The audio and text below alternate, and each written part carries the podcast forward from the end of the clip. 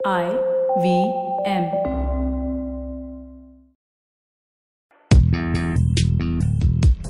पैसा वैसा विद अनुपम गुप्ता में आपका स्वागत है।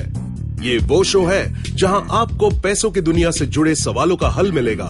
कहाँ पैसे बचाएँ, कहाँ लगाएँ, कहाँ कमाएँ, बस सवाल पूछिए और जवाब पाइए। अनुपम ये रहा आपके लिए सवाल। अनुपम लिसनर विष्णु हरि दागा ने ये पूछा है कि स्टॉक्स या म्यूचुअल फंड, हमें किसको खरीदना चाहिए?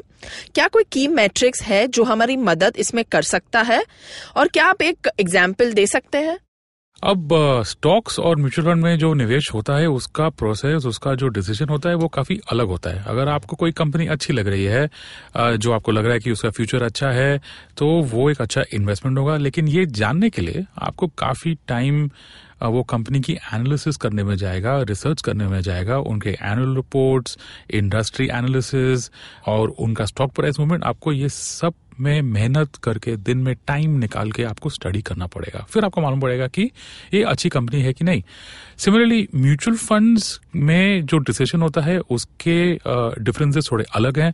आप ये देखेंगे कि पोर्टफोलियो मैनेजर क्या अ, कौन है उसका ट्रैक रिकॉर्ड क्या है उसने बेंचमार्क को बीट किया है कितने साल से कर रहा है शार्प रेशियो क्या है और वो आपके रिस्क रिटर्न प्रोफ़ाइल में फिट होता है कि नहीं। फिर आपको ये भी देखना पड़ेगा कि आपका जो एसेट एलोकेशन होता है आप डेट में कितना डालना चाहते हैं? इक्विटी में कितना डालना चाहते हैं? विद इन इक्विटी आपको मिड कैप में कितना डालना है? लार्ज कैप में कितना डालना है?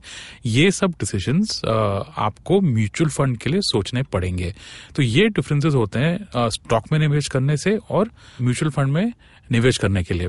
फ़र्क सिर्फ़ ये है कि अगर आपको लगता है आप दिन में टाइम निकाल सकते हैं इन डेप्थ एनालिसिस करने के लिए एक कंपनी के लिए, और वो भी ये आपको काफ़ी इंटेंसली करना पड़ेगा, क्योंकि साल में चार बार तो कंपनीज़ के क्वार्टरली रिजल्ट्स आते हैं, वो सब आपको ट्रैक करने पड़ेंगे रेशियो एनालिसिस वैल्यूएशन ये सब में अगर आप सीख सकते हैं और टाइम निकाल सकते हैं तो शायद आप इंडिविजुअल स्टॉक्स में निवेश करने का डिसीज़न ले सकते हैं, अगर आपके पास उतना टाइम नहीं है तो आप एक म्यूचुअल फंड में निवेश कर सकते हैं, जहाँ पे एक प्रोफेशनल और उस, और उनकी जो रिसर्च टीम होती है, ये सब एनालिसिस वो लोग करते हैं और फिर वो डिसाइड करते हैं कि कौन सा स्टॉक खरीदने या बेचने के लिए अच्छा है।